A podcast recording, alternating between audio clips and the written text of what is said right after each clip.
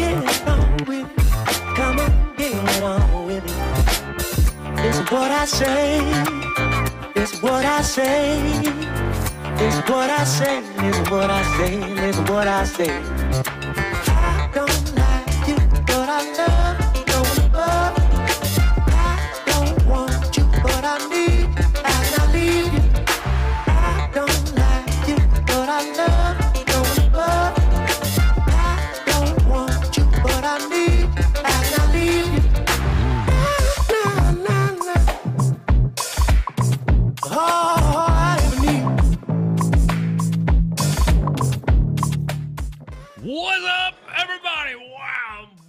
Up in your face. Uh, welcome aboard the Soul Train. Tonight we've got our favorite special guest in the whole wide world, and that is Mister Kenny Cooper. Did I say that right? Did I pronounce your name right?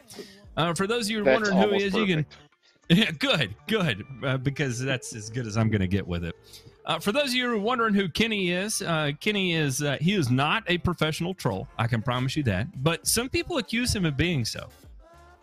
But this is what we're going to have to do. We're going to have to cast all that aside, and we're going to get to know Kenny the man today. So I want to welcome aboard the Soul Train, our very special guest, Mister Kenny Cooper. How are you, good sir? Kenny the Pooper Cooper. We're doing good. Glad to be here. Uh, and Kenny, uh, go go ahead. Let's let's get some plugs out of the way. Where can people learn uh, learn more about you? Well, I'm uh, one of those YouTubers that just shows random crap in my lawn. Um, I'm not very exciting. I'm not going to teach you very much at all, so don't show up to my channel trying to learn something. Uh, about all I got going for me is big equipment, big lawn. I hear they like it big. I don't know. But that's about it. Chicks dig the long lawn. Yep. That is really, really uh, riveting. Uh, everyone, please call Kenny while he's on here, and then your phone number was posted in the in the uh, um, in the live stream. So, uh, thanks, Gibby, for for really taking the troll drive to the next level here. Uh, obviously, everybody here has kind of an inside baseball relationship with Kenny, and I think you're going to see a lot of that. Um, and also accompanying us tonight, we've got the man, the myth, the legend, the sports turf king, Mister Ryan DeMay. How are you, sir? I'm doing great. And how about you? Oh, man, just how about shiny over here? Oh, you look it. You look it. I, I think you could drop an extra button on that shirt, and I'd be just fine with it. You know what I'm saying? I'm yeah. down two. Do I go down three? Do I go down three? You, I can do it. It does not bother when, me when to was, go three down. When was your last peptide up to the, that chest hair? You might be onto something. You might be onto I, something. Hey, I don't know, Ryan. I cannot wait to dive in. You're right. Kenny, Kenny gets portrayed as a troll a lot in certain lights, but I'll tell you what, this guy, I can't say the word I want to say, but I'm going to say this guy gives no thrusts, and he is very curious to learn as much as he possibly can. I love it when you put those two characteristics together in a human being and give it the accent that this man has. So it's a great package. He's got it, a great package, I hear. It is. Um, and I, I've got to say, Kenny has above and beyond the absolute worst uh, accent of anybody I've ever heard on YouTube. And I say that lovingly and adoringly. It is, it is horrific in every sense of the word, and it freaks me out and makes me uncomfortable. But you know, that's that's part of Kenny. Uh, also joining us tonight, we have our other fan favorite, and that is the Green Doc of Hawaii. How are you, Ray, sir? I'm doing good today. I'm doing good today. Do you do you have big plans after after this, or uh, are you are you going to kind of take it easy and try and get some rest? Well, uh. There's there's always the after show, and uh, after being horrified for an hour or two, I do need an hour or two to recover. I, I I hear you. Sometimes I do that too. Um, there is one hell of a sticker on your uh, on your shirt there, Mister DeMay, and I two hell of a stick uh, of a sticker there, and I'm just. Just curious, what what that one is above your? Uh, I believe that is your right uh, uh, testically there. Nipple? Yes. Oh, yeah. Yeah. You can say nipple, can't you? I, I think, think so. Yeah. I, I don't see a problem. Everybody's yeah, got nipples. Yeah. I mean, it's one permitted. More button, we're going to see your nipple, so I think we're good. Uh, you know, uh, let's see here. I've got, I got these two. Uh, one is from our friend Jay Laveau Aldo, who was on here before, who took it upon himself to do a little creative artwork. Hopefully he's copyrighted this so that, you know, one of the, um, one of the members of the cartel doesn't copyright this and then sell these stickers for fifteen dollars or something like that, because that's something that would totally take place. Uh, and that leads me to the next sticker here above my right nipple, which is, uh, I can say, we said shit the last one, so I can say shit on this one, I think. That's not shitty of me yeah. to say, is is it? But if it is, uh, this is, if you can't see it, hopefully my camera can pick that up well enough. Uh, it, it basically uh, insinuates, buy my shit. It's buy my shit. Because. I just saw that. Yeah. So if you can't, if you don't know what that looks like, you can figure it out for yourself. But uh, the premise isn't hard to figure out, because ninety percent of what goes out on YouTube lawn care these days is uh, basically one of the word paid, worst paid advertisements you'll ever see. And people continue to funnel more of this into the community. I'm glad that we're here because uh, with Kenny, because I don't ever feel like that is the way that he comes across. Like ever, ever. I think the disclaimer that he puts out uh, in front of every one of his videos is really, really cool, because it basically says, hey, I'm just a guy doing my thing, not here to educate you, not here to sell you anything. This is what I do, right? And I appreciate that about you, sir. I appreciate your your honesty and your integrity. And uh, also, too, you know, this is where Kenny gets called up for a troll very often, is he is on the cutting edge. I mean, literally, like I, Kenny is my go-to for uh the cutting edge of bullshit in in lawn care, because he I don't know how he does it, but he has like this laser like focus around like social media, YouTube, like all these spheres of influence that I just don't have the time or headspace to get my head around, but I know I can go to Kenny and get filled in. It's like um it's like the Wall Street Journal, Weekly World News, and like Current Affair all wrapped into one for turf. That's what I get from Kenny every day. So thank you, sir, for the service that you do. Thank you for taking so many chances in your lawn that I don't even know how and why you do it, but it's fun to watch because uh, you do succeed uh, more often than not, not by luck, but I think just, you know, can you continue to learn and build your skills and build your knowledge and experience. And like I said, I just appreciate that. So I think this will be very fun. And so um, with that, you know, click, like, subscribe, whatever you're supposed to do, and all that other stuff. You just click those affiliate links so you can buy my shit. Yeah, I, and speaking of affiliate links, I'm uh, I'm throwing, I'm steady throwing merch stuff in there, uh, uh, just to keep on that on that train. I gotta say, Kenny, you between you and another person, uh, y'all two give me the most anxiety of anybody in the uh, in the lawn care community, because, like Ryan pointed out, you do such a good job of un- unpacking things from social media and things that I wish I never saw or knew existed, uh, comments that I wish I had never seen or knew existed. And then I get I get D M'd or text message this this this horrific statement or comment or insinuation or story or what, insert any and all of the above. And and it just instantaneously, like my blood pressure will go from one twenty over eighty to like four ninety over four ninety. And I feel like crackling noises in my ears and all kinds of stuff. And I've got to stand up and go outside and take a lap around the yard or something and then come back in and try and decompress. So uh, kudos to you, sir. You you really You're knock welcome. It out of the out of the park there with uh, making sure everybody is, is good and uncomfortable. I or on the best. Bright side of flipping out. Um, so I was not involved in any show prep today. So I have uh, uh, uh, Hungry Southerner uh, asked if I could get more chest hair involved. Look, I'm down three right now. So it's, I mean, if I went any further, I'm, I would be, I don't know if I'd be wearing clothes anymore. Um, so I, I, Kenny, did you send over some, some stuff to J-Pink for everybody to take a look at, or are we just on here hanging out? I'm, oh, Yep. Snap! Oh. Look at this. Oh, boy. All right. Now we got a little bit to unpack. Now, I got to say, just looking at it and seeing all the green on there, green means good, right? Um, green means go. Still, yep. I still go back to Ryan. What what was that where you said on the uh, on the push spreader? Oh, yeah. Uh, you said yeah, G if you is calibrate for grow, L is for lush. Yeah, that's how you, you know, it's two calibrations. You're either G for grow, L for lush, or Z for lose my fucking, or lose my job. Sorry. I didn't say it all the way, so it doesn't count. Doesn't count.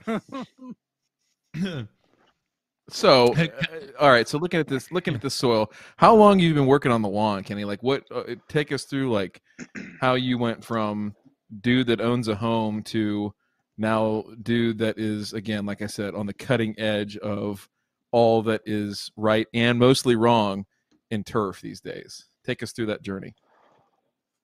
Well, uh, I've got about two acres for my backyard and front yard total of turf. Uh, pretty much always just did more of herbicides, kept the weeds out and mowed it. Then a few years ago, I got forty semi-loads of free fill brought in. So I had some low spots with the creek that runs through my property. When it would flood, I would have standing water and it would kill the grass off. So after getting those forty loads of free fill, that's kind of what brought me to where I'm at now. Interesting. forty, so forty loads. I was going to say, people say they have a few low spots and they go to like Lowe's and buy those bags of like crappy topsoil. This is why everything Kenny does is bigger. Like you, if you don't follow him or you don't like know him a little bit, even a little bit, to know that like everything he does, wait till we talk about his irrigation. We're not, I'm going to tease that here, but it's insane. For, you know, for a homeowner, even for a professional, I'm I'm looking at that thing and saying, man, that's that's a nice piece of equipment. That's large, you know. So I guess in taking care of two acres, like what for the folks that just have like the postage stamp lawn or whatever in their yard, and it's hard for you maybe to imagine on that scale, on that small of a scale. But what are some of the things that people might not think about in taking care of such a large piece of property? Well, the irrigation you just spoke of is a major thing. It's not easy to irrigate two acres. Um, not cheap cost. either. Cost is a major issue. Uh, everything is ten times more expensive when you got ten times land. Um, no doubt. Your equipment, so is there... you're not gonna, you're not gonna have a no, go ahead. two hundred dollars, three hundred dollars push mower. You're you're not gonna get a Scott's Mini out there and spread fertilizer. You're not using the ortho hose end for it. Yeah, so it's what, a completely wait, different wait, animal. Wait, wait. What are you using for it? Let's let's just go ahead and start to get weird. Uh, yeah, well, bring it, it on. on. What I'm doing, bring but I'm I'm guessing you want to hear about a PermaGreen for a homeowner. Ah! Finally, you're getting some Part damn representation up in here.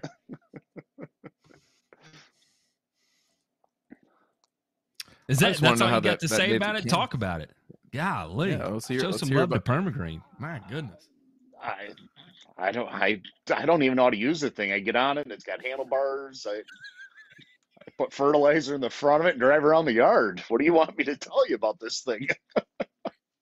Do you spray with um, it too? It just it just make an application so much easier. I mean, a toe behind behind a zero turn is a huge pain in the butt trying to figure out how fast you're going, where you're spreading, trying to make your turns.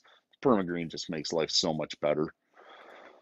For the spraying, I've got a twenty-five gallon boom I can put on the back of my mower or a thirty-five gallon boom for the back of my dad's tractor that I can use. But those are still both kind of a pain with a ten foot wide boom getting around trees and whatnot. So the PermaGreen's so much nicer for that. Living that PermaGreen life there north of the border, Matt Martin. Yep. He got it through customs somehow. I have no idea. So, okay. We may so have paid some people off on the back end. The the Mounties, right? Yeah. Yep, yep. So, uh, you know, you, you did this soil test, and I think we have a couple. Like, so isn't this like a comparative deal? Like you did three different ones or three at the same time or something like that? What what are we looking at here? Yeah, I did th I did uh, MySoil and Soil Savvy just because I already had them before I uh, kind of learned about different types of soil tests. So I never used them mm-hmm. last year when I got them. So as long as I was putting stuff in uh, packages to mail out, I figured I might as well send them all out at the exact same time with the exact same soil and compare them. Interesting. Interesting. Um, so in this year, I, I, the one thing, I don't know if you have, uh, J-Pink, if you have a, a picture of his lawn this year, the ones that he's posted in spring. Uh, so uh, I thought that pretty much I, everything's I, last year that I sent him. Okay. So there were some pictures I know you posted, uh, in a couple different places. Yeah. And I thought it was interesting because people were, you know, I, I had this, I think I mentioned this the other night that, um, you know, there's this whole, and Ray, maybe you can jump in here and talk too on, you know, from a warm season perspective, it's a little bit different, but um, waking grass up, like this, this um, use of that verb or that, that phrase bugs me because it's, it's insinuating that we can take fertilizer and jumpstart the grass like we're, you know, we're shocking it with an A E D or something like that. So Ray, is there any any ph- physiological response that comes from a waker-upper application? None, none that are positive. If anything, uh, if you do it wrong or if you do it in isolation of a good agronomic program, you are going to set yourself up for a world of problems. So this concept of waking grass up by pounding it with fertilizer is something that I don't like to see. You know, it's just, why are you doing that to yourself unless you're a glutton for punishment? And I've actually been following Kenny, I think, for the last couple of years now, right? And I've literally seen what happens when something is not going well on two acres. Am I right, Kenny? Yep, yep. Last year you could see some you know, deficiencies seen, going on. And I've seen when some something has totally gone totally bad on you too. I've also seen that. Yeah, little I remember fungus now, issues I have a very last good year. Memory. Yep, I have a very good memory for that. So well, and that's that's the thing too. That, that's a good point about yeah, the yeah the the, the early spring nitrogen, you know, and loading that into the system. Not necessarily that it's going to directly cause um, issues with you know plant pathogens, diseases, things like that, but it's sure setting you up for being more predisposed to that, right? Um, And again, it's this idea that I, I, the thing I, I really liked about what Kenny posted was that, you know, no magical products or anything like that, just sunlight, a little bit of water, right, and some te- and some good temps, and things could t- took care of themselves. So I think that's I, I thought it was really refreshing to see somebody just be like, it ain't this, you know, magic stuff that you're putting down on the ground and feeling good and warm and fuzzy about, right? It's just nature taking its course. And truthfully too, you know, I'd love to hear about how you put the lawn to bed last year, because I'm, I'm a firm believer, um, you know, for, especially for us cool season folks, that our growing season for cool season turf really begins in September of the previous year. Right. So how we finish out that year and get our, our fall nitrogen down uh, and any other amendments that we need to get down, nutritional or otherwise. Take me through that process of what your year end, say from September through whenever you stopped applying and mowing and everything. What did that look like last year? Because the lawn looks great coming out of dormancy. I mean, it really does. So I'm curious. Um, it was probably about the first week of September. I did, uh, well, probably second week of September. I did a Anderson's thirty-two oh eight at probably about zero point seven pounds. And then mm-hmm. three to four weeks later, I did the same app again. Nice. So that was it, huh? So just about a pound and a half out in those, you know, yep. four or five weeks in the middle of fall. That's that's banging, man. It looks good. And I think that's, again, yep, just a testament to doing the basics. about middle of October, I did a kelp application. Figured uh, get a little bit of last root growth going into whatever roots you might lose over the winter, so they're there for spring again. Did you hear that, Matt? I hear it. Roots. Roots. I Roots. know. I heard it, and I Sloughing. almost fainted a, for half a second there. I was he had a dizzy. He had a mini stroke. He had a mini yeah. stroke right there. I saw it. I saw it. And you feel I the left side of your face. I put my kids to bed so I could go take that lap around the backyard because the anxiety induced that I was talking about earlier. So, all right, here, here's one other thing I want to hear about, because I think this is uh, another interesting piece. And we're kind of jumping around here. We'll get to the soil test in a minute, but Kenny, you really got on this molasses train last year. So first, I want to hear from Kenny on what prompted you to say, yep, I'm going to do that, right? Even when nobody was trying to sell you on it either, right?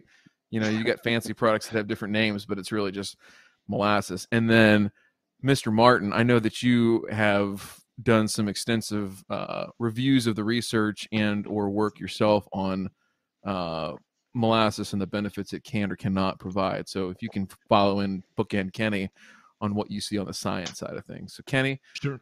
Molasses. Um, I started it right at the same time I had fungus issues. I knew I was going to have extra dead material and whatnot that I was hoping to use the molasses to help it break down. Not so much as the thatch, but just to kind of manage the extra clippings that were going to be showing up. Um, I was getting a nice color response out of it. I was usually applying about zero point one pounds of either A M S or urea at the same time with it. So after I started spraying it, it, it was only about a two or three day color response. It was nothing long term, but did give a nice little pop. But it uh, seemed to help with the clippings a little bit. I was doing it every two to three weeks, about three ounces per thousand with that. This year I was going to try gotcha. to do it every two to three weeks all season long. Let's see, starting at the beginning of the season, I'll see how it goes from doing it religiously, you know. So no real, real about quick, it on the molasses. I'll I'll I'll kind of I'll fill in here and I'll use a uh, a summary. So this is um this is uh I believe a I don't know if this is his dissertation, but um it could have been for Doctor Josh Weaver out of Clemson. And basically, he put into a test here uh, evaluating Earthmax, um, which is a, a Harrell's product. And he did a couple of different rates of Earthmax, um, molasses, um, sand top dressing, worm power was another one. Um, and I'll just I'll kind of read the conclusions in uh, future um, uh, uh, research here. Now, and before I get into that, I'll, I'll preface it with this, that a, a lot of times what you'll hear that the big benefit of molasses is that you, you're applying a bunch of simple sugars, which will increase microbial activity, which can have uh, all these different types of positive effects, right?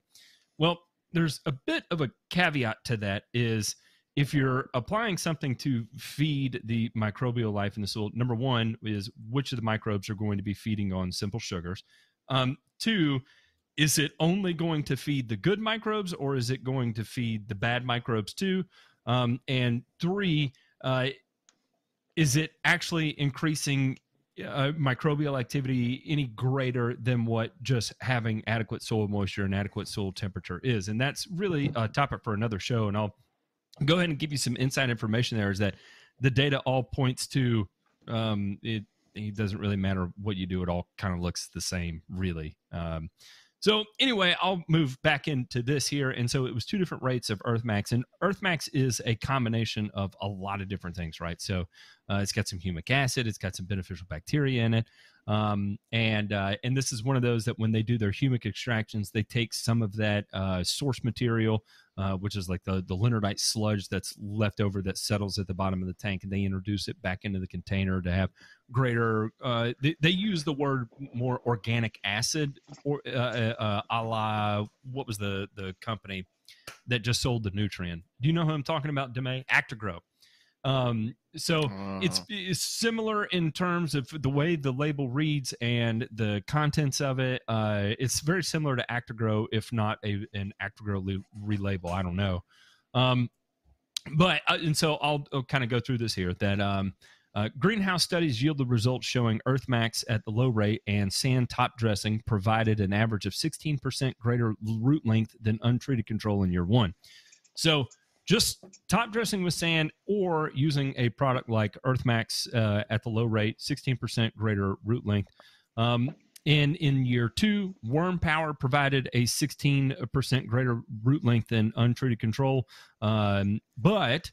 Earthmax at the low rate provided a one hundred seventeen percent greater root weight than untreated control in year two. No treatments provided greater root weight in year one. So we can kind of see there that year number one, nothing really was all that positive. Um, I mean, you know, sixteen percent greater root length. Yeah, that's good.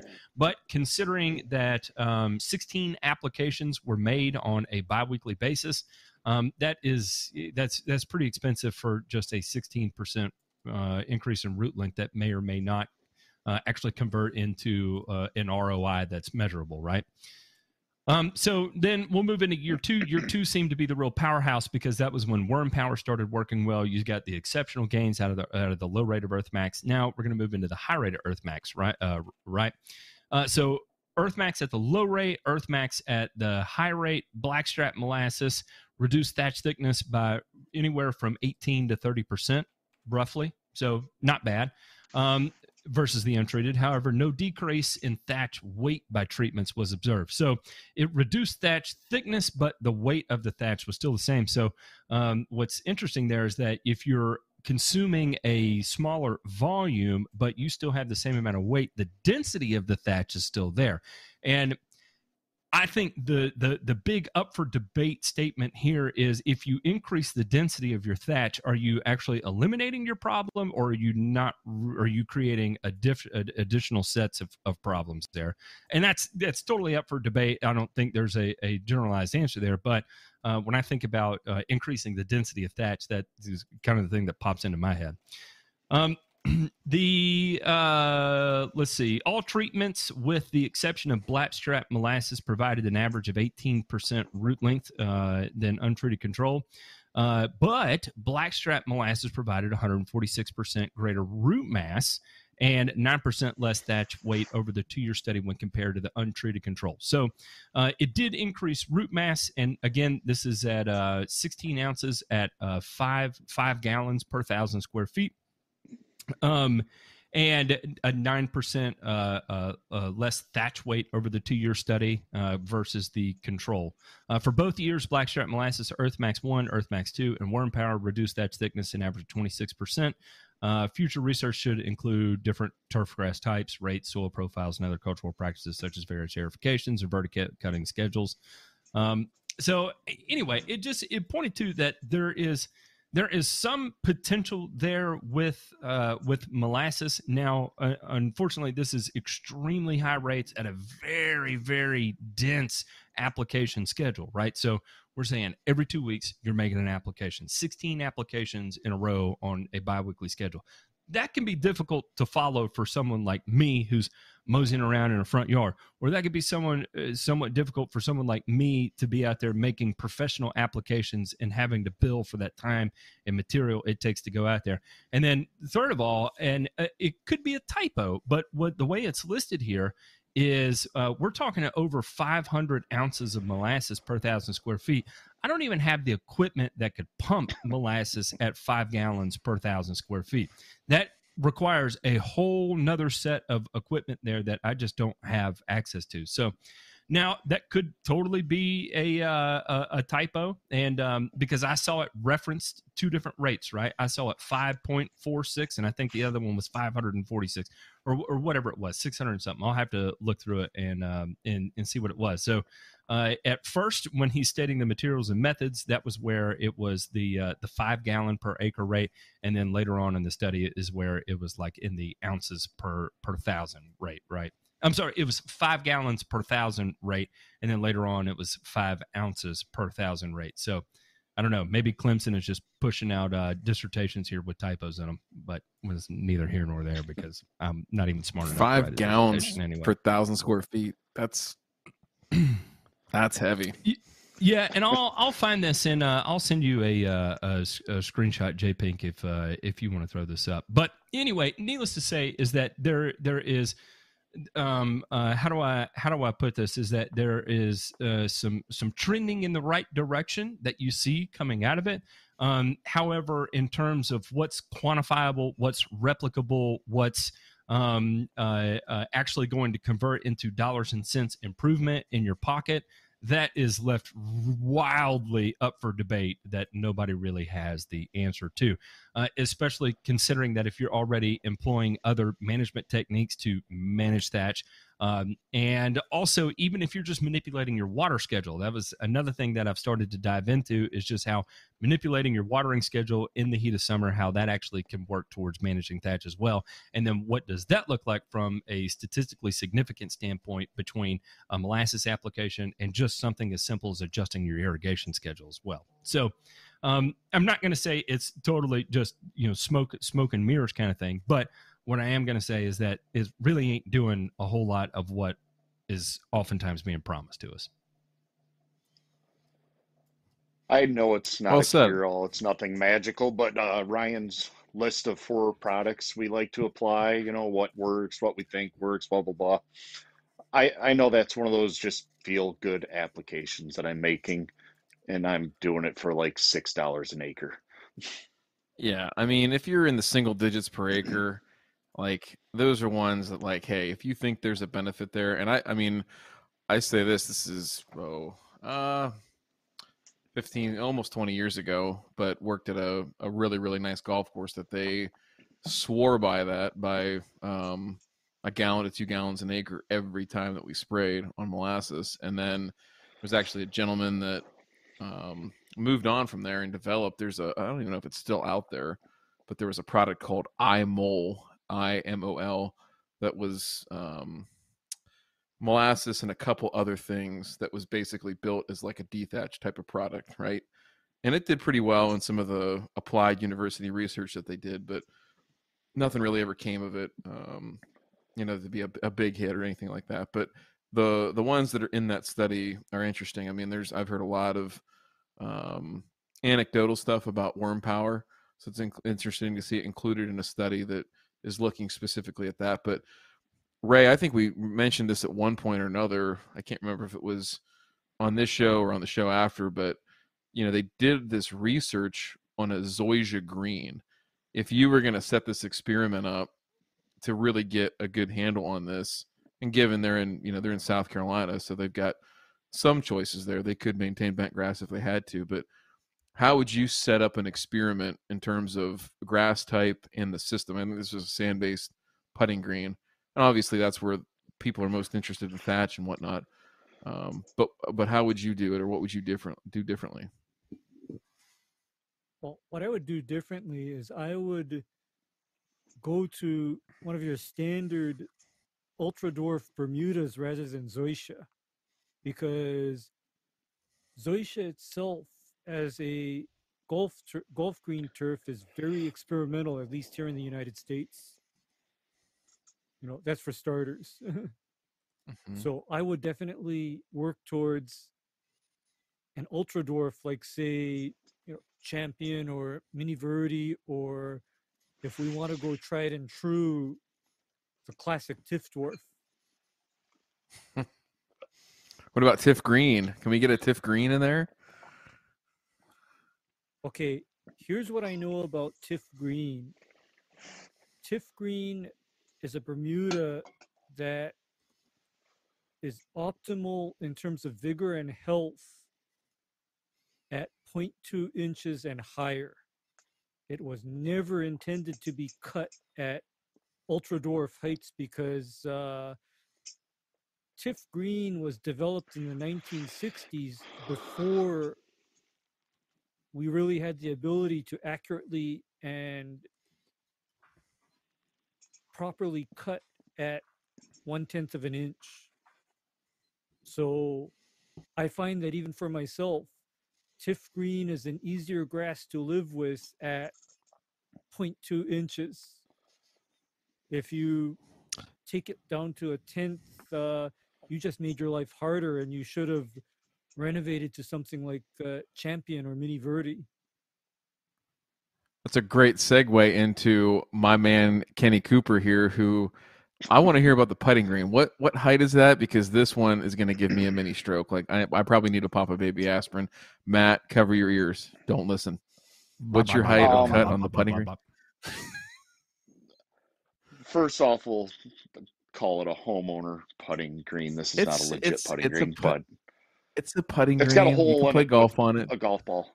Um, last year That's I tried keeping it about three eighths. I slowly oh. got it down to a quarter inch, and then the worm castings were just ridiculous, and I ended up going back up to about five eighths after that. It's sitting at about a half inch right now this year. But yeah, two hundred fifty thousand. Uh, what what is the grass type? Uh, it's an eighty twenty mix of K B G and Ray. Oh boy, it's the Barron Broad Ooh. Turf Pro Blue or whatever. It's not Whoa. the A G T. Ooh, yeah. God, that makes me feel like I don't know. Like I, yeah, I, that's I, not I, it. I, I imagine that. Uh, yeah, that's not it. When I hear Kentucky bluegrass at a quarter of an inch, I get the feeling of what I think it would be like to get my back waxed.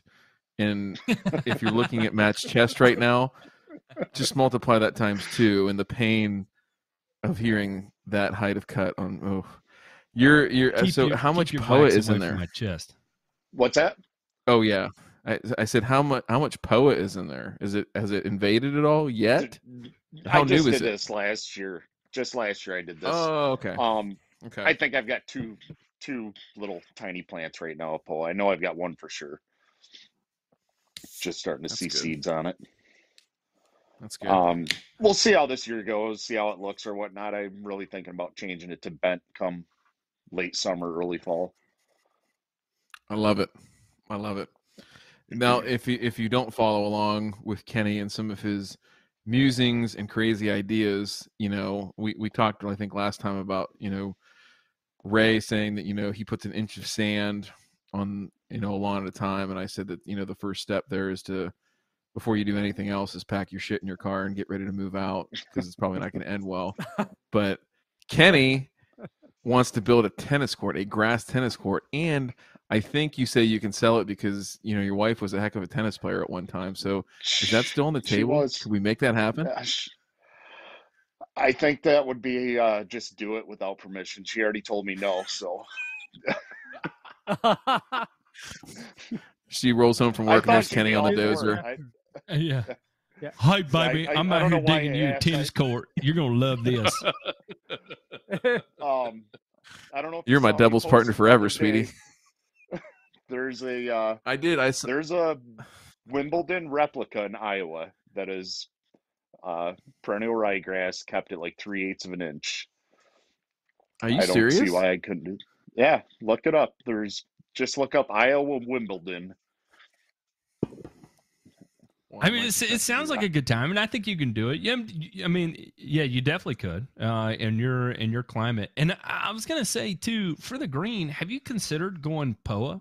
For the green, we I don't really have a P O A issue, so I don't know why. No, I no, no, no, no, no, no, no, no, no, no, no, no. I'm saying grow P O A for the. Oh, green. I know, but why do I want? I don't know why I would want to bring P O A in and have it near the rest of my yard and the chance of P O A everywhere. Then, well, you get on a good at the fumicate program, and it's not going to be a P O A everywhere kind of thing, and you just focus yeah. on keeping your your green at a hundred thousand.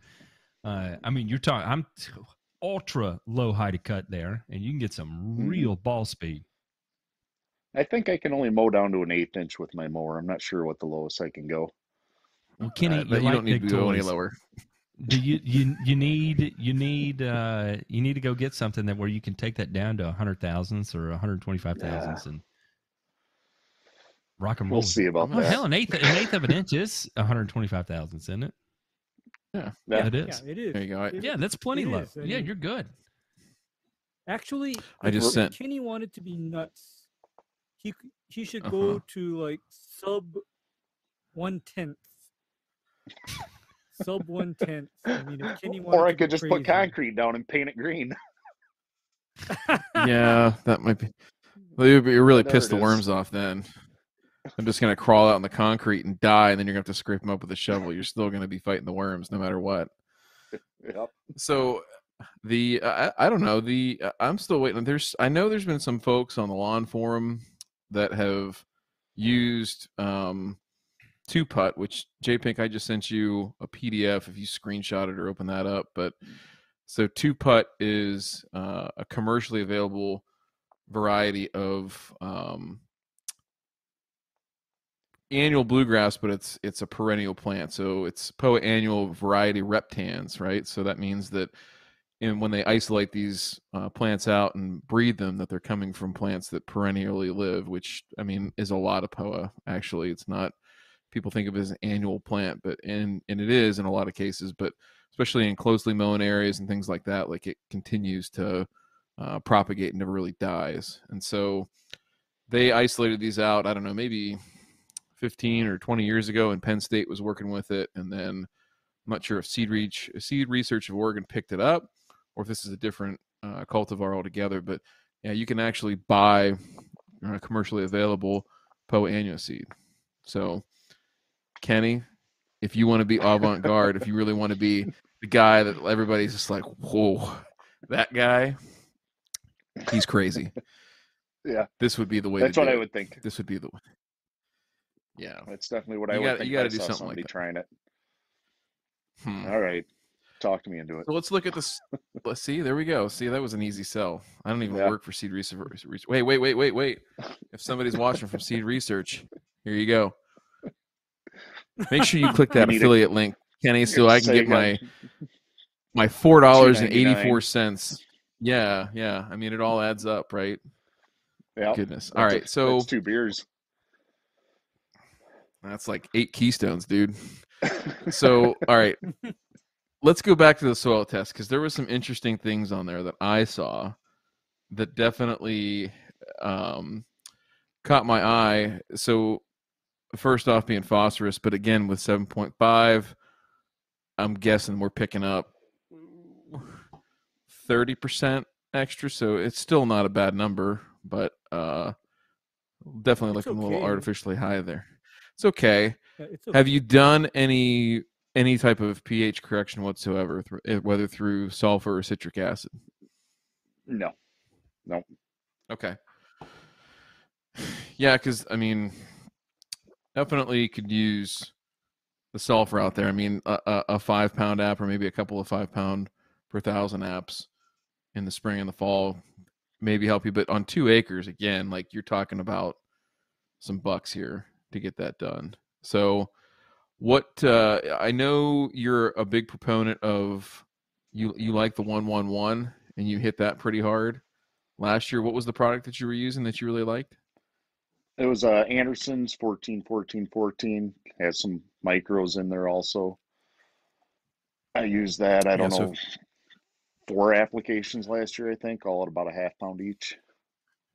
So if anybody's listening, if you go into like a Site One or an Ewing or uh, Central Turf and Irrigation or something like that and try to buy that, they will freak out on you, because that's really considered an ornamental fer- fertilizer, right? They use it in beds and for shrubs and stuff like that. So a lot of times they freak out when you try and tell them, oh, I'm going to buy that for turf. It doesn't doesn't matter. It, it it works just the same, and it's a pretty good product. So good. Uh, Good keeping your eyes out for that. But what's on tap for this year? What, you know, before you looked at the soil test, what were you thinking of doing, and has that changed now that you see this?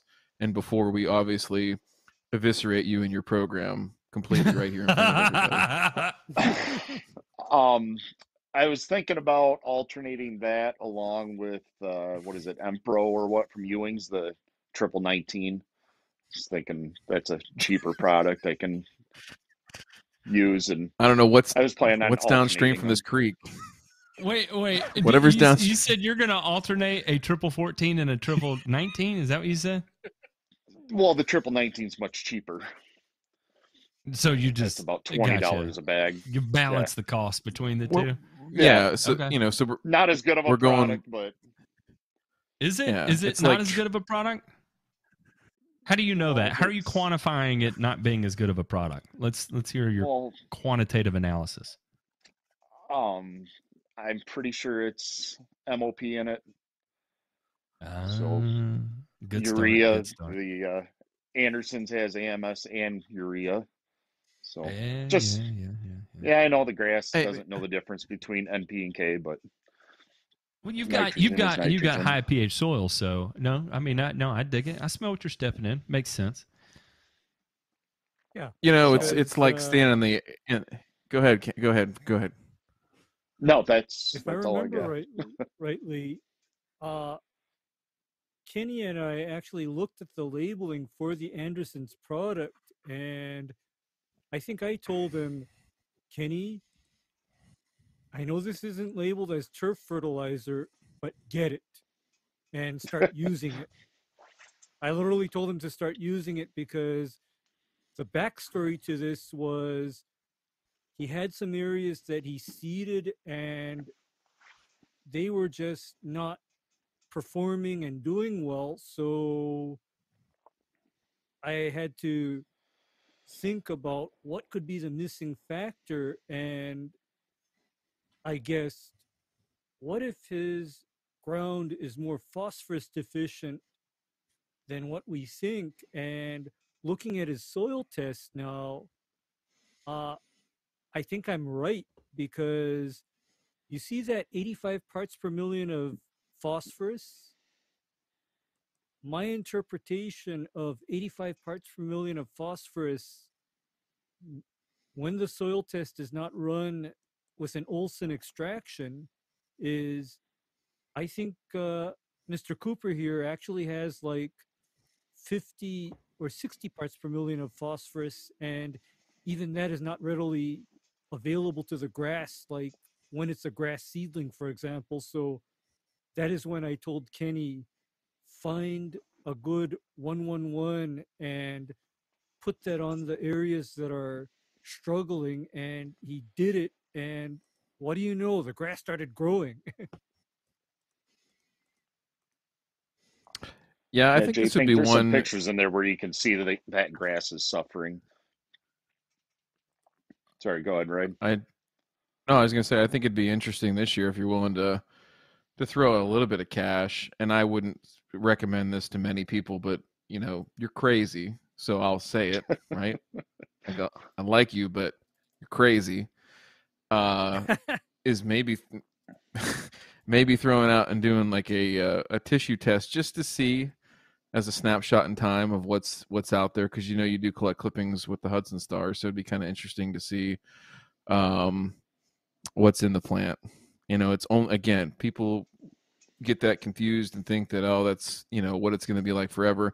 It's an ebb and flow thing, but if you're into it and had whatever, it's probably forty bucks, something like that, to throw around. It might be interesting just to okay. see what's out there relative to that, relative to that phosphorus number. But, you know, getting back to your point about choosing between those fertilizers, I don't know. I, I think there's, I don't know if there's any merit to going back and forth, but, uh, you know, certainly the triple fourteen is a better one, uh, just because it's got the, it does have a slow release component. I think I sent that over to J-Pink if he wanted to throw it up. If not, I've got it right here. Yep.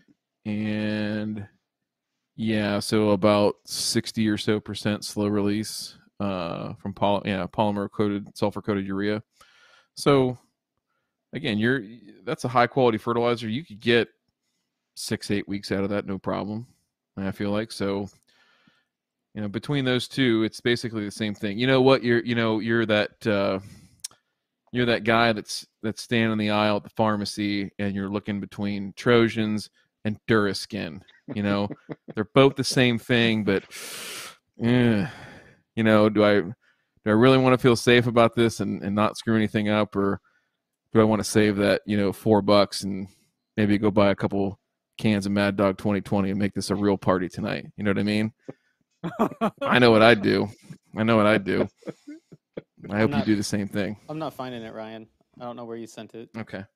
Uh, let me so see if I, I, I'll send it over to you. I, I, listen, this is, I'll, I'll tell you exactly what I would do. And I, of course, I'm going to come at this from the cheapest perspective imaginable, right? I totally get it going out with the triple fourteen during establishment, but you've got it established now. I've seen your most recent pictures. I know what you're working with. This is where I'm going to really start to make back that money I lost during establishment, right? So I'd be doing super simple stuff here. Two to one in decay, ammonium sulfate, and a little bit of sulfate of potash if you can find it, right? So it may be like a, uh, what would that probably come out to? Like a twelve oh six, something like that. And it would be a super cheap bag of fertilizer. Uh, it, it may have to be a little bit, it may be like a, hmm, I'd have to plug it in the, in the calculator to make sure I'm right there. Maybe like a thirteen oh seven, I think, would keep you from having any filler in it. And I mean, you got an acre, you could, you could go get a pallet of this blended up from, uh, um, probably a co-op near you or something like that. And I would just run that, right? You've already got your phosphorus levels up, take advantage of it and, uh, and, and, and make that money back. So I would just use primarily ammonium sulfate as my, as my primary end source. And, uh, you've got it up, you've got it established, make, make the plant itself, go find the phosphorus that's there. It's there. And clearly we see it on a Malik three. If it's on a Malik three, that means it's there. It may not all be readily available, but you can make that plant go find it. And you can do that by just being a little bit of aggressive, being a little aggressive with it. Right. So, uh, that's, that's personally what I would do. Uh, I, I sure as hell would not be spending money on a triple nineteen or a triple fourteen or alternating a triple fourteen and a triple nineteen. Um, but you know, again, I'm coming at it from the standpoint that I got to make money on your property eventually. And, uh, and, and, you know, blowing my budget year after year after year after year on the most expensive bag of fertilizer I can. While it did fill the need during establishment, right now, I don't see the need for it because you're moving into year number two. It's already chooching, and all you got to do really there is just keep it there. Right.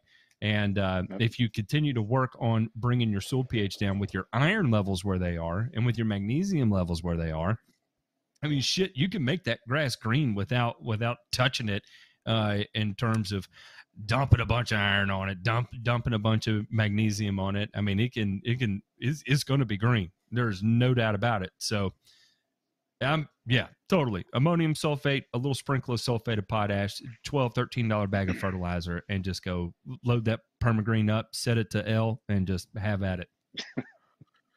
yeah, well, I, I think that's the other advantage. This weekend I am going to visit our buddy. Uh, say this oh, weekend I am going to visit our buddy uh, Pete thirteen thirteen, and I've got uh, eight bags of A M S soluble to be picking up, so I've got that part covered. Nice. nice. There you go.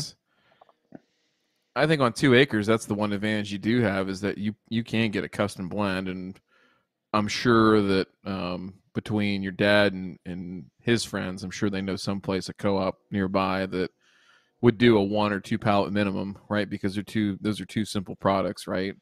Of yep. um, A M S and S O P. And so, yeah, you maybe pay a little bit more up front and have to store that stuff, right? If it's a two pallet minimum, but you're talking about, you know, for the year, probably twenty-five hundred or three thousand pounds total that you'll need for the yard, you know, to get a three and a half to four pounds of N out there if you're trying to push that hard. But yeah, I, that's what I'd be looking to do is try to make your life easier, right? And get what you need rather than trying to buy around what somebody has that, you know, we, the people that can't buy at scale that have to just kind of suffer along with what, what's out there or what they can get. Uh, you're a little bit different. So take advantage of that if you can.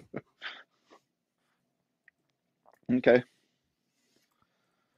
What? I might add so look at these. Uh, go ahead. That uh, you know when you talk about getting fertilizers or products in bulk, uh, I'm familiar yep. with yet another situation where, because you have two acres, you're one of those people where, if you had an operation like, say, Nutrien or Helena nearby, they would even be able to blend you a thousand gallon batch of a pre-dissolved fertilizer, say containing potassium and ammonium nitrogen in it. And you throw that in your PermaGreen or your, uh, or else even your boom sprayer and have fun with that. Yeah, and don't don't actually. I'll stop you.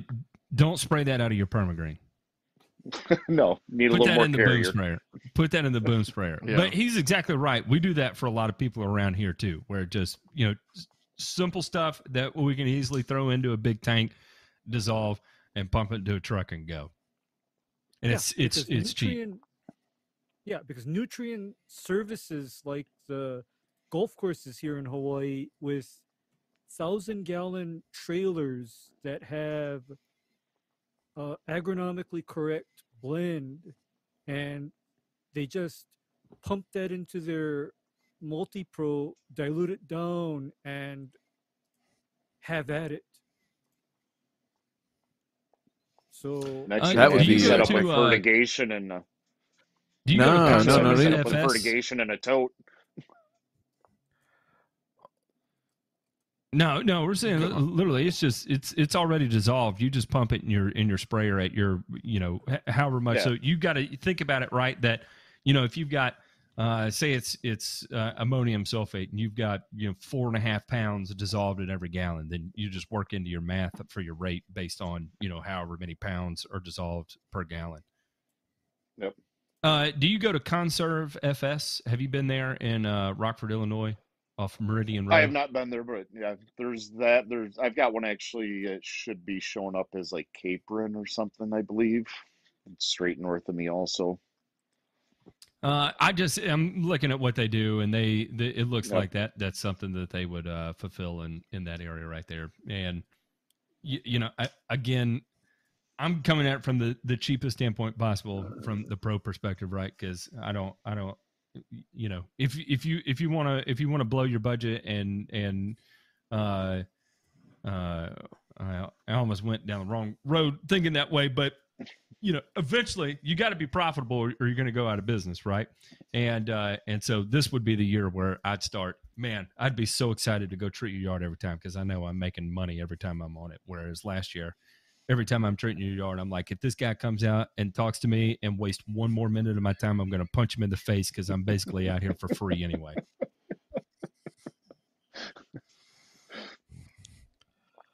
Life of the lawn care guy. What? Life of the lawn care guy. Customer service with a smile. What? Uh, um, J-Pink, can you pull up the other soil test? Because I want to see how these, if, how... What you know? What what correlates here, if anything? You know, I know basically. My pH what we is saw. way better on the other ones. So there's soil. Wait a second. Wait a second. Above. Go ahead. Go ahead. I'm I'm just looking at this these numbers, and I'm like, I, I I don't understand. But go ahead. Yeah. So Soil Savvy on the top, and then uh, you said Waypoint is what you used for the other. Yep. Yep. Underneath. Well, good thing you didn't go buy a bunch of boron after your Soil Savvy test. My pH looks better, though, so I'm going to use that pH level. Yeah, I would definitely use that pH. Um, it says you're good you in phosphorus. Says you're critically you deficient in potassium, and uh, you're you're not. one hundred twenty-five parts per million. Like I'm good there. Like I'm I'm totally good. I'm going back to only half the amount of N I apply. I'm applying K there. I'm not going to spend any extra money on potassium if I'm at one hundred twenty-five parts per million. And they're they're making this recommendation. I think I saw at the bottom of it there that they were recommending four pounds of K, but they're worried about balancing that cal to mag to K ratio over there on your your base cation saturation ratio. Uh, go to hell with that. Notice it did detect high cal and high mag. I, I thought uh, I thought that was that was interesting. Uh, it did correlate there, at least in how they interpreted the data. But again, look at your sulfur levels. Um, I think I think twenty parts per million is is what is considered, or fifteen is considered around critically deficient, somewhere around there. Uh, and they said uh, they said you were good. You had excess sulfur. Uh, however, your your Waypoint lab said nah, nope. Not at all. And uh, also, it shows you have no iron, right? Uh, you have less than one part per million of iron, uh, which you fall out of their recommended category. But again, we do a Malik three here, and we see you have an exceedingly high level of iron in your soil there. Um, Yeah, I mean, when you compare these two, and so I, and I want to make this clear right here that when when you so Soil Savvy is going to be very close to the MySoil test. They're both ion exchange resins. There, there's um, one of those I, in there too. Oh, there is? Oh, good. I can't wait to see yeah. that also. Um, and and when we say you do not get a complete picture out of a Soil Savvy test or a MySoil test, that's exactly what we're talking about. So. Look at here. It says you're you're critically low in, in iron, right? Well, we know that not to be the case at all. It says you're critically low in potassium. We know that not to be the case at all. Your phosphorus levels, oddly, it did seem to pick up somewhere around there. Um, uh, it did not detect any boron. Uh, we know that is uh, not the case. It says your pH is optimal. We know that's not the case. So, I mean, there's when, when we're when we're looking at this and when we talk about how there that there's a reason why. Not just us who are in the panel right here, uh, agronomists and turf managers across the country uh, rely on test methodologies like Olson, Bray, Malik three, Malik one. There's a reason why. It's because there is, um, and I'll go back to this, is that there is, is years of documentation there to understand how to interpret this data. There's not a gray cloud of mystery that says, trust me. When we ask how does how do we interpret your soil test data here, when when that's what's being told to you, you ask the manufacturer, what do they say? Trust me. Um, you know, I've seen their interviews on the internet, and it's it's you know it's our proprietary technology. We figured it out. It's proprietary, but we can promise you that if you follow what we do, it's going to work out for you. Well, that's great, and I and I I believe that a little bit of trust can go a long way, but it has to be earned, right?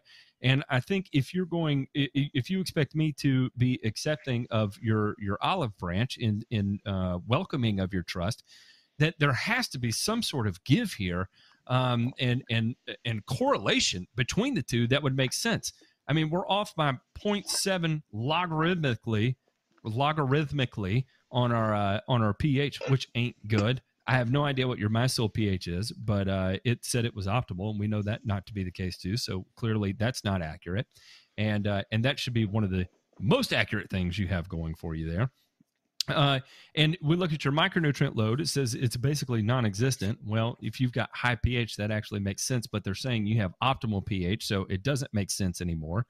Um, it says you're critically deficient in potassium, and we know you're not critically deficient in potassium. You're actually adequate in potassium. So it just, none of it makes sense. None of it makes sense. So when we look at these tests and we say it, it, it's fine, and we can make a generalized recommendation based off what this te test test tells you, in reality, what we're thinking is, is what in the is what in the hell are we looking at? What are we actually looking at? What is this data that's being presented to us other than a bunch of randomness, really? Because when you're only figuring out what's dissolved in water, you're not actually figuring out what the plant is utilizing from your soil. No question. And Ray, Ray, I just want, Ray, I want you to touch on one thing is how, when they look, when you look at these ranges and then you look at the results and then you look at the ranges, which you know to be true on the generally accepted methodologies, is there anything that stands out to you on how these numbers were conceived? Because again, I think the data set, it, it, it there's no way it could be there anywhere close to what a Malik three is, right? It's got to be really, really generalized and then extrapolated out to fit a whole bunch of different situations. Whereas, as Matt so eloquently put, there are metric thrust tons of data on interpretations for Malik three, for Bray, for Olson, Morgan, Malik one, all that stuff. So how do these numbers jive in terms of the ranges, of the sufficiency ranges that are suggested? They don't. They don't. And I have my biggest issue with the ion exchange resin type testing is the fact that you have soil that is saturated with water, no, turned into a saturated, you know, paste solution. And from the time you take that sample, put it in their sample cup and screw down the lid and put it in the mail, that soil is then in contact with water for an indefinite amount of time. And in that indefinite amount of time, you have the issue of reduction oxidation type reactions occurring in that soil water solution that can go either way. And my evidence that you do have redox going on is the fact that why doesn't the pH that the Soil Savvy test arrive at agree with the soil pH that Waypoint got? That is my ev evidence that some kind of a oxidation reduction reaction occurred.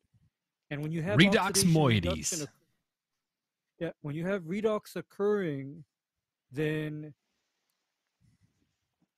cations and anions that are normally not available become available, and then likewise the ones that are available then become unavailable. So the numbers go all over the place, and I would have preferred, for example, if the Soil Savvy lab said, send in your soil dry, we'll take it in dry and process it according to our methodology, and have the soil in contact with that ion exchange resin for a determined and calibrated amount of time. I would prefer that, but because that's not being done, uh, I can't speak to the accuracy of the Soil Savvy test result. I can't. In that case, in that case, then, and I'd be interested to hear both of your thoughts on a, an actual saturated paste test, right? Because we can do that in the lab, and it's, you know, forty to fifty dollars, you know, generally speaking. And there's a, there's a an actually uh, or an actual methodology for that. Do either of you see value in that? And then that would be my question: is why would people go with a Soil Savvy or something like that? Again, not talking bad about them, but, you know, choices in the marketplace, right? Trojans versus Duraskin, right? Mm-hmm. If I can get a better result with a generally accepted method that I can get from several different labs, what, what, why would I go with the other one? I don't know. I'm just curious on your thoughts on the saturated paste test, what it can provide, and if there's value there. And then secondly, like, is there any reason to choose one over the other? I think it's all marketing, Ryan. I honestly think it's all marketing, because your average person doesn't even know that a lab like Waypoint even exists, whereas uh, you, everywhere you look, it seems, someone is advertising MySoil. In fact, uh, I think I saw a YouTube ad for it even the other night.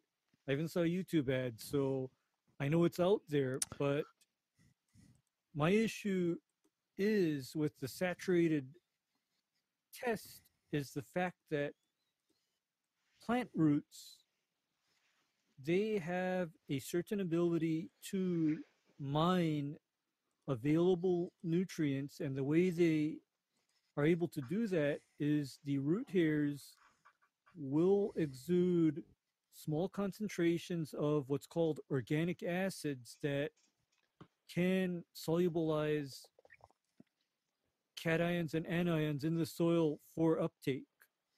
So a saturated water paste test, to me, is literally only good for pH determination. That's the only time and place that I'd actually use a saturated paste test. And that is because a saturated paste test done according to a time limit, like, for example, no more than one hour of water contact time with the soil, is an accepted procedure for determining pH of soil. You know, so everything else you know to redox. the in the the years I've done this, um, Which, again, I've been on the lawn care market. How many saturated pest uh, paste tests have I have I taken? Zero. Um, it's just it, well. First off, if if you understand agronomics at the most foundational levels, um, getting nutrients into a plant isn't necessarily a very difficult thing to do. Um, now, where you can start getting into nuance would be more so on the agricultural side of things, of timing, of specific surpluses or uh, adequate levels of, of nutrients in plants, right? Where, and that's why they're doing so much tissue testing there, is because, you know, having an appropriate amount of boron in the plant at a critical point is the difference between a three hundred bushel an acre harvest and a two hundred eighty bushel acre in harvest, right? In turf grass, that's not what we're going after, and therefore, you know, if if we need more boron in the plant, well, it's because we have a limited supply in the soil, right? And and you know, you can you can thrust nutrients into the plant these days so easily. It's so it's so easy. So what I need in order to make the determination whether I'm going to spend the money on it is to know whether or not it's even there. Because if it's there and I don't have to spend the money on it, that's fine. I can have kick-ass grass without blowing my budget on it. Somebody commented here that MySoil says they simulate a plant tissue test by using your soil. And I would say it's something similar to that of sort, because you're measuring what goes into solution with water, right, and D I water. And then, like Ray says, what, whatever redox potential occurs there from being in a uh, um, in anaerobic conditions for a uh, an extended period of time, time to travel, to, you know, whatever the, it takes from the point that you collect your sample, bottle it, and actually get it sent over there. Right? That's uh, that's that's when the the the redox starts to kick in, and you'll see acidification and oxidation and all kinds of weird things that happen there that is going to skew the the different types of results that you have. Um, And it's just when it when it when it comes to turf, you know, call me crazy, but uh, in the in the the tens of thousands of acres that I've managed over the years, um, never once have I ever needed a tissue test. I've taken a few tissue tests just to see what what what it looks like. Did it make any difference? Did I did it did it did it alter my application regimen?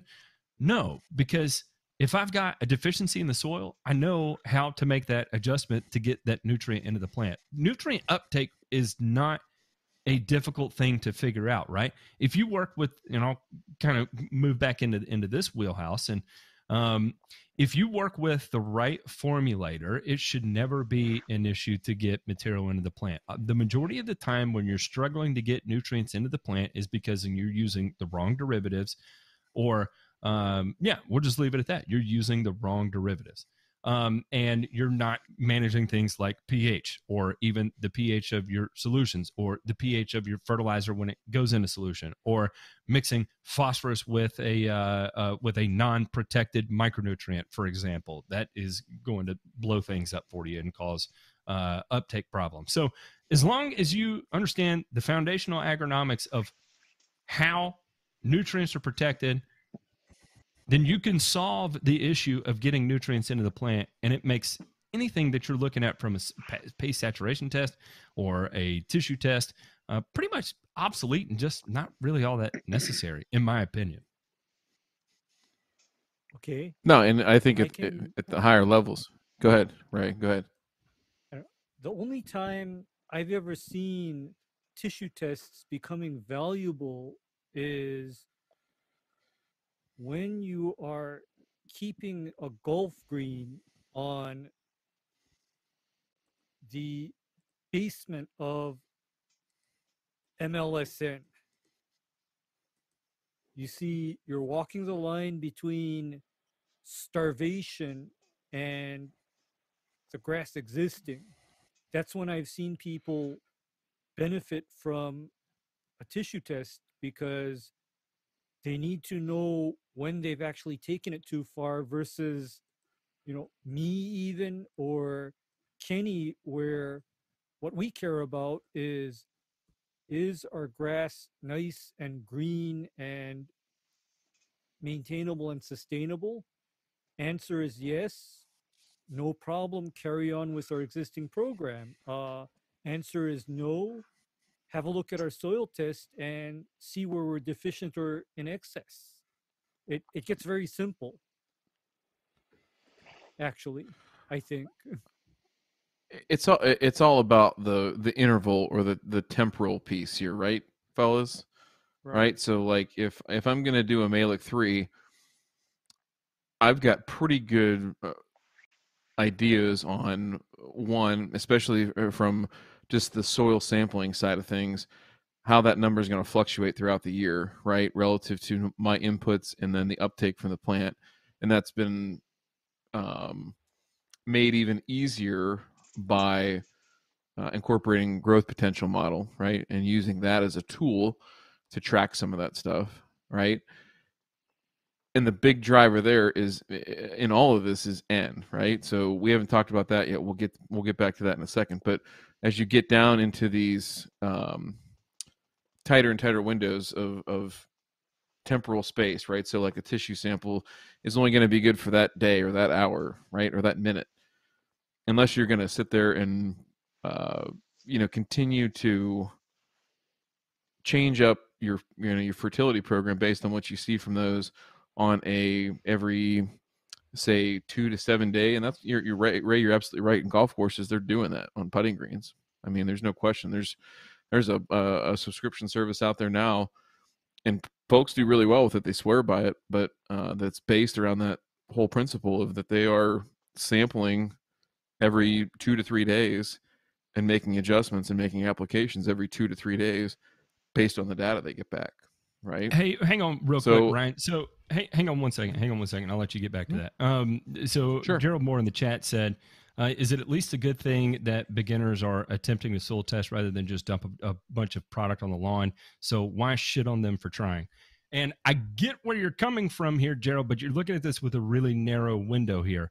Uh, yes, it is good that people are soil testing and attempting to do the right thing. The, the, the reason we're not shitting on them for trying, what we're trying to point out is that what we just looked at with Kenny's two tests between a Soil Savvy and then a Malik three test was that the Soil Savvy was recommending him apply a whole bunch of shit that's not necessary.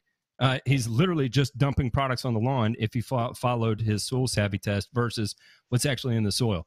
The K is not correct. The pH not is not correct. The micronutrients aren't correct. The su- uh, sulfur isn't correct.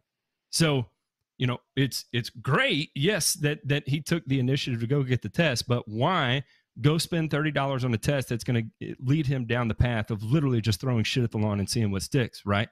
And then being stuck in this perpetual cycle of not exactly knowing really what's going on.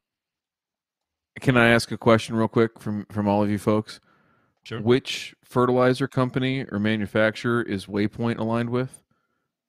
Which fertilizer manufacturer is uh, Brookside Labs affiliated with?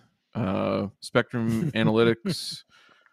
Um, I mean, Analink, Logan Great Labs, Lakes, Logan Labs, Logan, uh, Waters. What's above your right yeah. nipple, Ryan? So it's hair it, and it, then it, the sticker.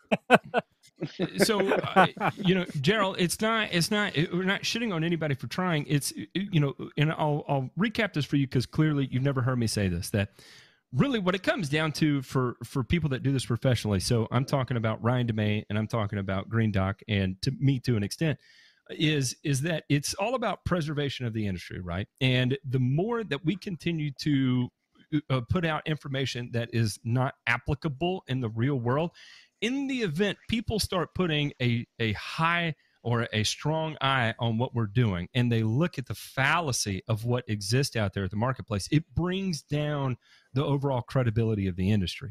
And that creates problems for me, that creates problems for Ryan, that creates problems for Ray, uh, because we depend on this day in and day out, and we depend on the longevity of this industry in order to be able to provide for our families. And so what we want to do is share the most accurate information that we can possibly share, and we make mistakes, and we don't know the answers to everything. And and that is, I will be more than happy. I I get asked a dozen questions a day that I have no idea what the answer is, and and it's totally okay. We're not here to have all the answers, and we're not here to say that you're wrong, and you're doing that, and you're doing this, but what we are trying to do is is point out the fact that there's a reason why we choose the things we choose, the tools we reach for, we reach for, and it's because it's all about preservation of the industry and the long-term viability of the industry. And so exactly like you were saying of just, you know, somebody throwing random shit at the yard, that's what we're trying to overcome. That is a big, huge goal of ours, is that people stop doing that. So, uh, and he, all right, here we go. It was fine last year when they were suggesting Carbon Earth products last year, though. No, it wasn't. And I actually brought that up. And let me tell you, um, uh, Soil Savvy, or not Soil Savvy, who was it? MySoil reached out to me and actually brought that up and was like, you keep continuing to talk bad about me, even though we sell so many of your products. And that's a problem. And you know what I said? I told him to fuck off is, is how, is how I left that. And, uh, and that's because hey. that's the kind of guy I am. And, and really when it comes down to, like, look, if I am so glad Carbon Earth is gone, because it's one last thing I have to focus on, because I didn't agree with that. I did not like the way Carbon Earth products were being recommended in that light.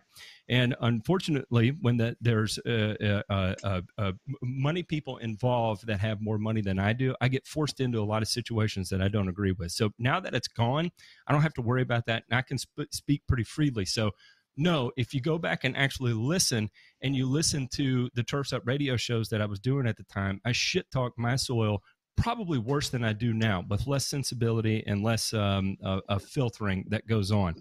So anyway, that's where I stand on that. I didn't like it then. I still don't like it now, because when it when our overall motivation is making sure that we are not throwing random shit at the yard, Soil Savvy or MySoil is not doing anything to protect that, or it's not enough to protect that. I'll say this to, to just put a capstone on this, and to also kind of dovetail back into our guest here, is that um, good agronomy does not have a logo or a label, but you will know it when you see it. And Mister Cooper does the right things. He's trying to do it. The basics. He's trying to do the fundamentals right, and and you know what? He's able to live with it too. I mean, that's the other thing too. I think that's so tough for all of us in this, is to manage our expectations to whatever they need to be. Right? Sometimes it needs to be at a ten. Sometimes it needs to be at a five. And I think the the probably the best thing is that Kenny has managed his expe- his own expectations really well. He's always trying to take a little bite to get a little bit better, rather than trying to take these huge leaps. And that's that's probably the same thing to do. But you know, the only other troubling thing I heard in this whole exchange was that Green Doc had an ad that came up from MySoil, so they have infiltrated his algorithm. But you know what? I got to thinking about that as as you were talking there, is because of all the tinfoil hat turf tomfoolery that uh, Kenny gets into. Can you imagine how just uh, thrust up this dude's algorithm has to be, and how many just ads for blatantly terrible shit have to come into his inbox, his Instagram feed, everything on a daily basis? Kudos to you, sir, for being able to filter through all that and just rise above the noise. Kudos to you. Well, you just got to remember that magic isn't real. There is no magical products. Magic it, is magic not real. Is an That's illusion, right? right? Yeah. So once you figure out that there is no easy button and nothing magical about any of this, it, it's really easy to sift through the B S. Somebody asked on the chat here, Matt, Boy Meets Lawn asked, thoughts on Lebanon turf? Is it Lebanon or Lebanon? Uh, what's either the, what's it, the... Lebanon turf? I don't know. I'm back and forth, but I, I'll say that of any of the manufacturers out there, Lebanon is probably one of my absolute favorites. Um, Mesa is probably my favorite technology on the market right now, um, and has been for the better part of a decade uh, that that I've used it. And I just, yeah, Lebanon is probably top dog to me. Give me some of that Methex, and Mesa is good too, but Methex is, you know, that's my jam. Nah, I'm all I'm it. all Mesa, baby. I'm all Mesa. I I'll, I'll use Mesa all day long, but Methex. So again, we're talking about nitrogen sources. So back to this for Kenny. You know, yeah, you can be simple, but on two acres, the other thing that you might look at, if you weren't in the, in the same situation that you're in of having, you know, the equipment that you do and the the time that you're willing to invest, and, you know, taking your kids out there and doing the, the yard work and all that cool stuff that you do. You know, say somebody had two acres and they only wanted to make, uh, you know, two or three apps, right? Because it's like, oh my God, this is so big. I don't want to, you know, bite off more than I can chew. And in that case, that's where some of these other, these slow release technologies, I think, could be applicable. So in that sense, you know, let's just flip the script here for a second, gentlemen, and think about this. If if we were only going to make, say, three, four apps maybe on this, two or three even, what would it look like, and what, what kind of slower release products would you be using? Again, in, in Kenny's climate, and say that Midwest, Great Lakes, you know, even going in towards the Northeast kind of climate, what what would you be looking at? I can I can answer this real easy. So it would be Duration ninety, ammonium sulfate, sulfate of potash, uh, and I would probably be targeting somewhere around three and a half pounds in, and a pound and a half, two pounds a case, somewhere around there. Uh, and then I would, if if if uh yeah, and that's it. That that's exactly all I would do. Ray, do you want to quickly explain the difference between, say, a methyleneuria, you know, which is really popular with Scott's and the Andersons? They they've really, and Lebanon uses a lot too, obviously with Methex, but maybe the difference between a methyleneuria and a Duration ninety type product, or a Harrell's Polyon or something like that. Coke Polyon now, but whatever. You get the drift. Okay. Your methyleneureas are the entire urea granule or particle is actually urea reacted to form an insoluble or less soluble plastic-like material that needs heat, moisture, and microbial activity all together to break down and become available nitrogen again, whereas your Polyon or your Duration coated granule operates mostly on water absorption and then diffusion of that urea outside of that plastic via osmosis. And the coated granules can literally be made to last, I think, up to one hundred eighty days. And the way they can do that is by making the plastic coating on that granule extremely thick. It can be done. However, in the case of fine turf that's lower mow, uh, your methyleneuria and your Mesa type products, for example, or your Methex type products are more appropriate, because those products can be formulated into extremely small sized granules. Like, for example, Kenny, you know, your small little putting green in front of your house? Yep. That would be an area where a Polyon or a Duration type granule would not be a very good idea, because your mower would probably pick up all of those big plastic coated beads and either cut the granule open, releasing all of the, the nitrogen, or else it would all end up in your grass catcher and be totally gone with the first mow. Whereas those little Methex or methyleneuria type Scott's or Anderson's type granules are about the size of sand, so chances are those granules will still be there after you mow. So yep. yeah, that that area's only ever seen granular one time. Okay, but to sum up, your Polyon or your Duration type granules are actually of an extremely good fit for a larger area that's not being as intensively maintained. So say you told me that I don't have a really good spreader, I don't have a PermaGreen, I don't have a tractor mount, so every time I have to spread fertilizer, it's going to kill me. Then I tell you, put down Duration in the, in the spring and then put down Duration in the fall again, and that's about it. Because I don't want to kill you. But because you have the cool toys, you know, you have options as far as the kind of fertilizers that you can use. Yep. Yep.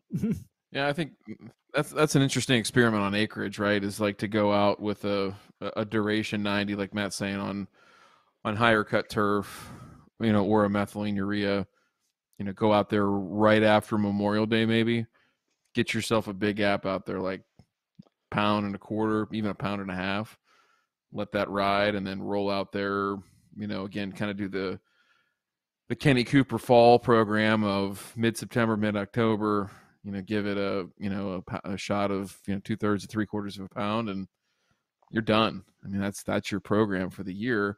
You know, supplement P and K is needed, but that's your end program. And again, that is what's going to drive the bus on all this stuff. Everybody gets caught up on correcting deficiencies and, and this and that. And, um, you know, I, I don't want to, there's, there's one product in particular that comes to mind that, that is marketed in a certain way to help yourself out of quote unquote bad situations, but it's even a poor choice from the derivatives like Matt mentioned. And then also just the way that it's trying to pull um, people into thinking that that is what that that's going to be the cure all for bad situations. And so again, it just hard to overstate, you know, how much of the marketing and everything that goes into it. But um, yeah, I think Kenny, if there was a place like, you know, whether it be at your, your dad's house, you know, nearby there, or if there was something else that somebody wanted you to take care of, but maintain a little less intensively, it might be an option of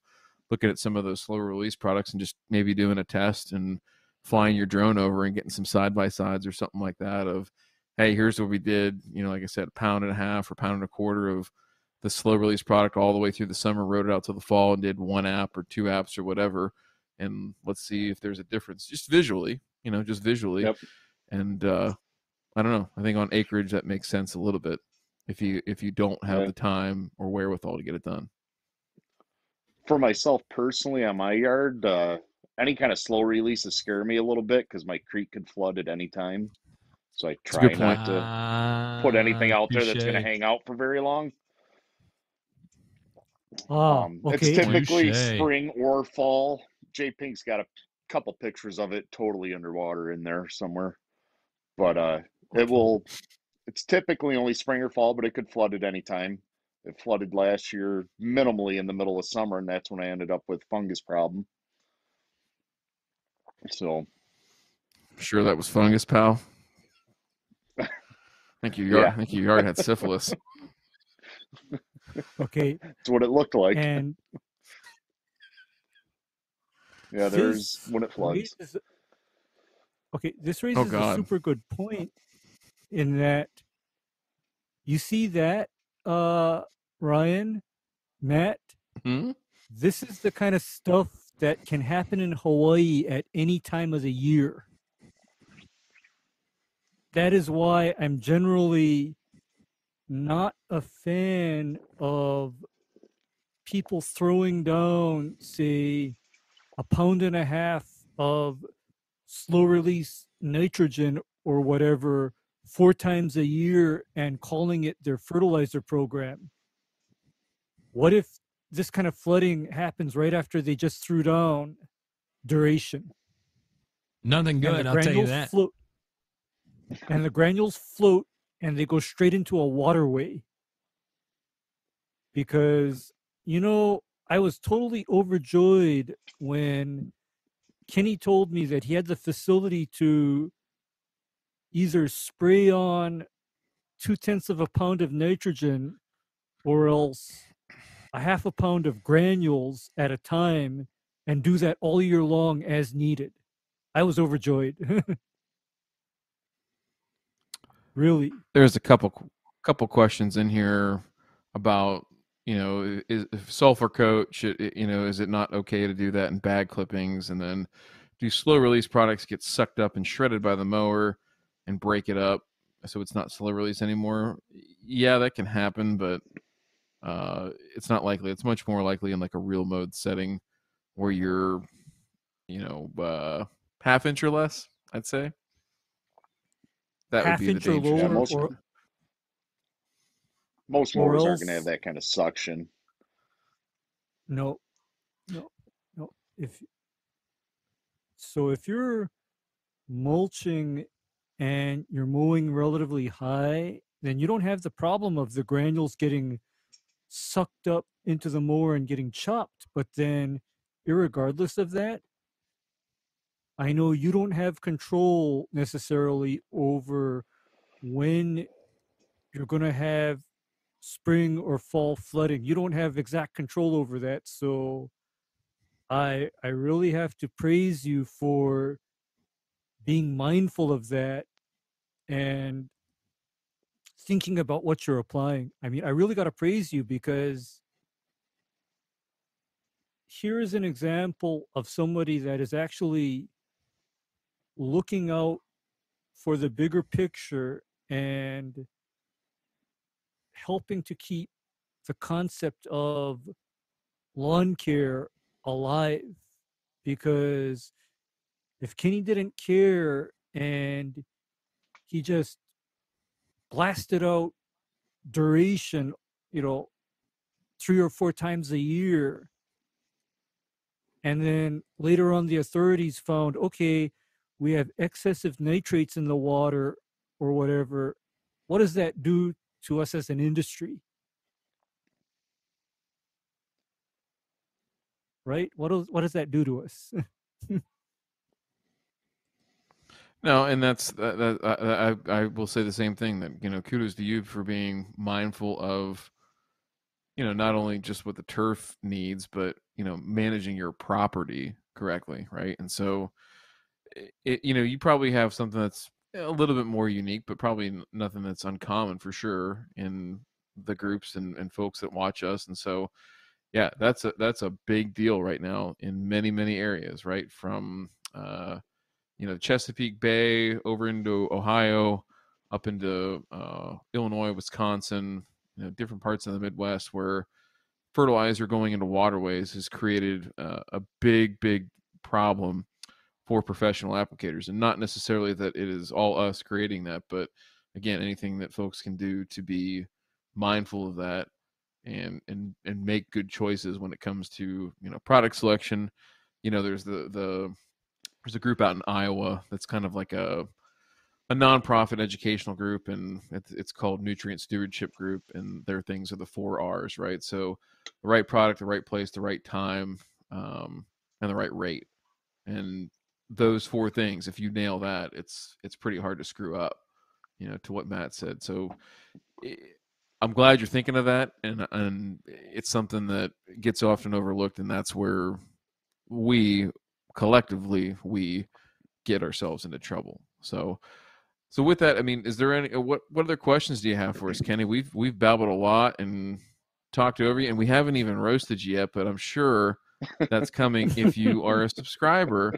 If you're a subscriber, this is the only B M S thing I'll do here. I'll I'll, I'll shill out Matt Martin and his Grass Factor channel here for the All Pro Turf group. But uh, if you are a subscriber, there will be a fantastic review of of uh, very minimally of Kenny's work, right? But of many other works in the after show. And boy, I can't wait. I say that with all sincerity. um, I don't know that I really have any questions. Uh, I think I've got the basics covered. You know, I mean, there's still so much to learn. I mean, N P K, no water, and no mow doubt. it. But uh, I like your approach. I like your approach. You're eighty percent of the way there, and the rest of the twenty percent you figure out what and pick out what you want to get into. So I, I've yeah, got a better question for you. That's the hard part. It it yep. always is. Yes. It always is. If it's a, if it's you a never-ending life quest. It, no, mm-hmm. it is. And then the last five percent, right? That's the that's the one that, like, you'll literally die trying to get.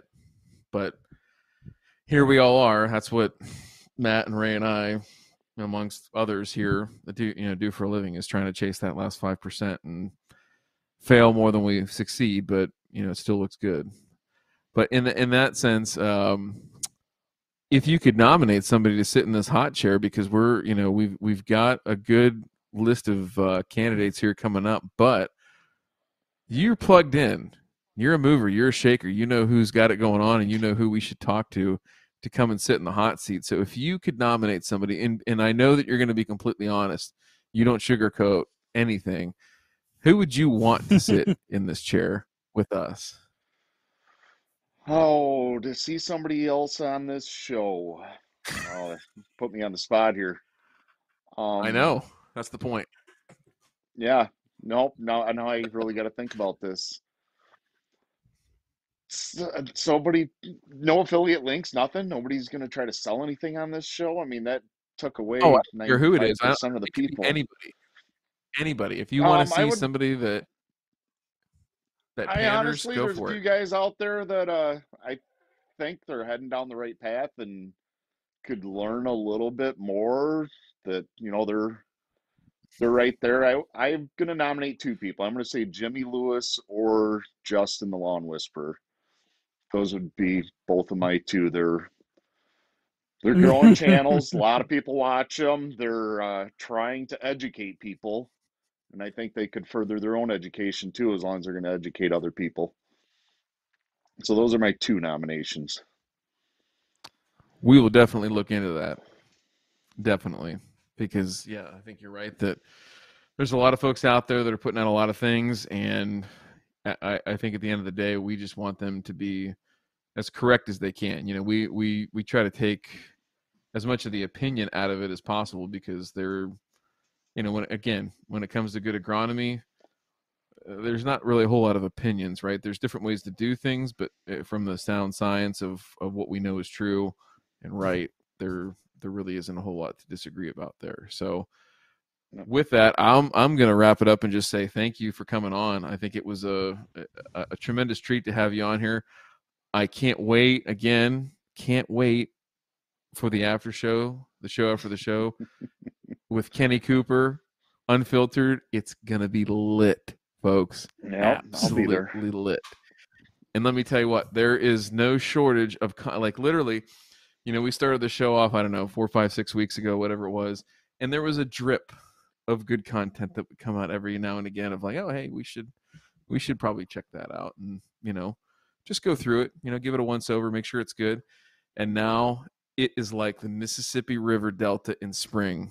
Boys and girls, there is a constant flow. We can't even stay afloat because there's so much crap coming down the river, and I can't wait to catch it all. I can't wait.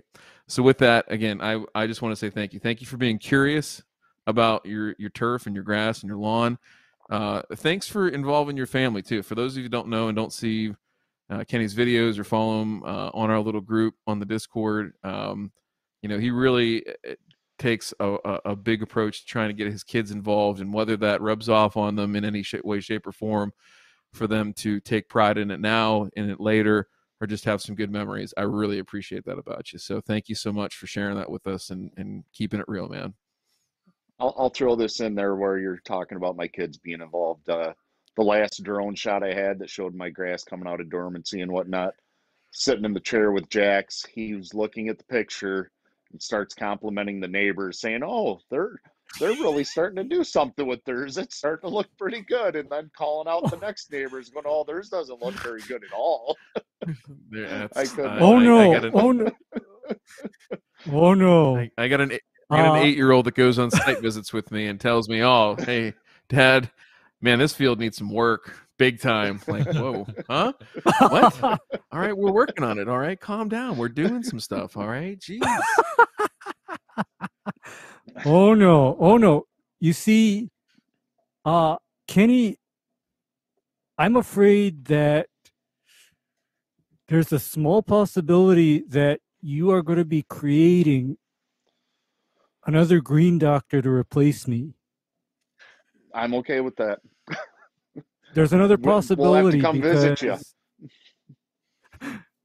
Eventually, but what I'm saying is that is exactly, that could be me, you know, forty-something years ago, okay?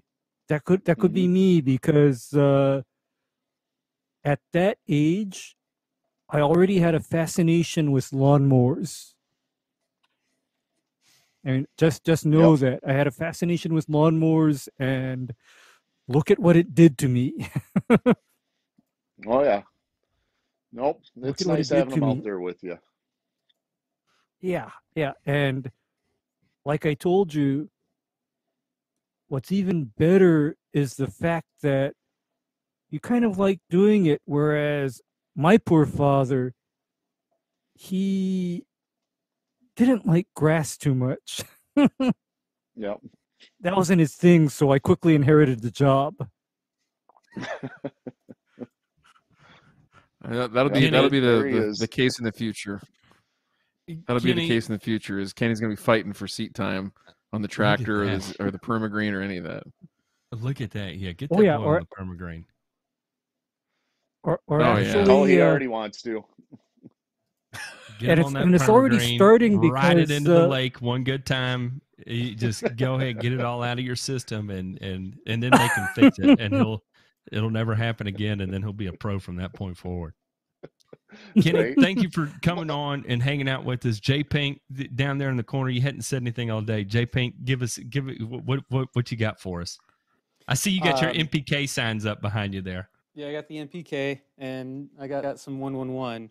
Uh, I was just really impressed with Kenny's uh, water cannon, and we didn't even touch on that. Oh, wait, wait. We got to oh, talk yeah, about that real quick. Let's look at this. Let's look at this. Let me, let me pull on, that up here. It's literally the Peter North of irrigation. This thing throws ropes, folks. Look at that thing. one hundred gallons All right, so, per minute, gentlemen. And you're pumping this minute. straight out of the creek, correct? Yep. Yep. It's a three-inch high-pressure pump coming out of the creek. I'm right at uh, fifty P S I, one hundred gallons a minute. It covers about an acre at a time. It's like a, about a two hundred twenty foot diameter circle. Are you, know, you uh, are you on circle. contract with the local fire department for any uh, for any grass fires? Um, what I've, in the Gibby uh, is that thing?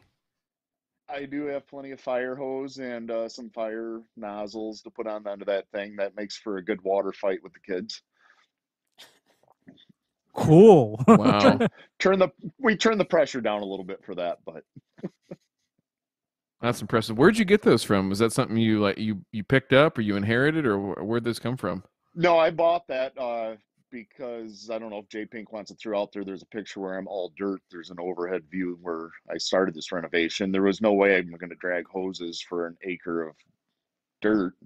Makes I needed sense. something to establish a grass. I started that renovation like June first. I put seed down. So oh god, I well you know I'd drastically say cheaper than an in-ground system. If you can do this, you can build a grass. Look at that thing. It's Listen, very phallic. The, the the only time I'd ever seen one of those, I used to do these uh, these horse tracks in uh, Aiken, South Carolina, big horse community there. And they would bring in like this, like super rare sand by rail car, and to keep it from all blowing away with the winds, they would irrigate this sand. And they had those set up all around the sand tracks for the mm-hmm. for the horses. That's the only place I've ever seen that. And here, Kenny's got one in his damn backyard. they they'll use those on sports fields still. I know.